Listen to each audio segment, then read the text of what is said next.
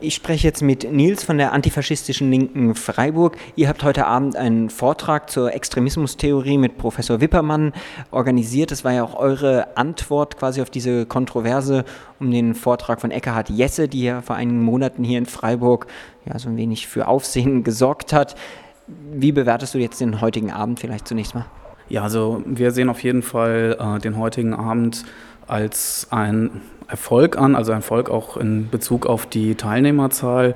Also wir haben das mal durchgezählt, es waren über 90 Leute da, das hat auch unsere Erwartungen noch übertroffen und auch inhaltlich denken wir, dass es die adäquate Antwort war auf den Jesse-Vortrag und dass heute hier ein Referent gesprochen hatte, der es nicht nötig hatte, seine Meinungen mit behelmter Polizei verteidigen zu müssen.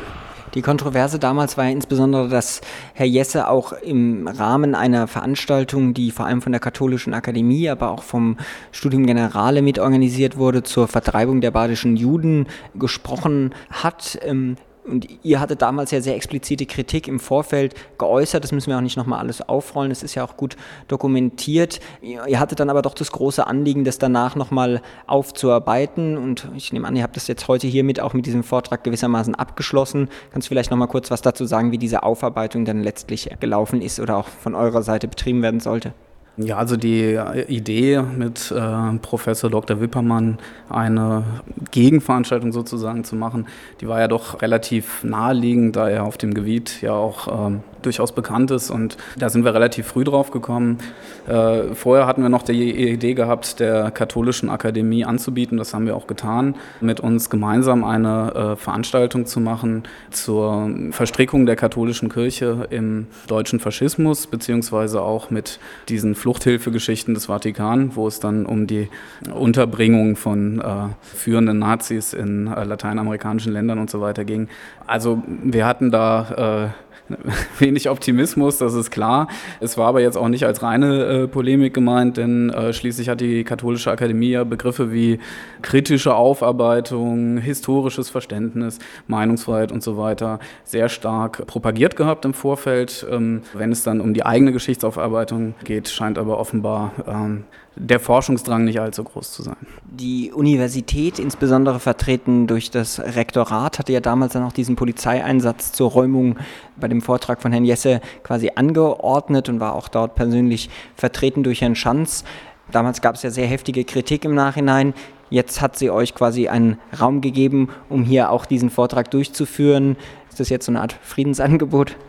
Da müssen wir schon aufpassen, dass wir da nicht irgendwie jetzt da die Koordinaten verschieben, weil dass wir einen Raum kriegen, das sollte ja eine Selbstverständlichkeit sein und von daher sehe ich das jetzt auch nicht ein, mich da im Nachgang übermäßig für zu bedanken, sondern ja, also was bleibt, ist einfach auch die Erinnerung an den Jesse-Vortrag und ja, wenn man diesem martialischen Einsatz überhaupt etwas Positives abgewinnen will, dann mit Sicherheit das, was auch Professor Dr. Wippermann heute als den Extremismus, der aus der Mitte kommt, beschrieben hat. Also deutlicher als mit Schlagstock und Helm hätte man ja den Mitte-Rechts-Extremismus eines Herrn Jesse und dessen Verteidigung gar nicht dokumentieren können.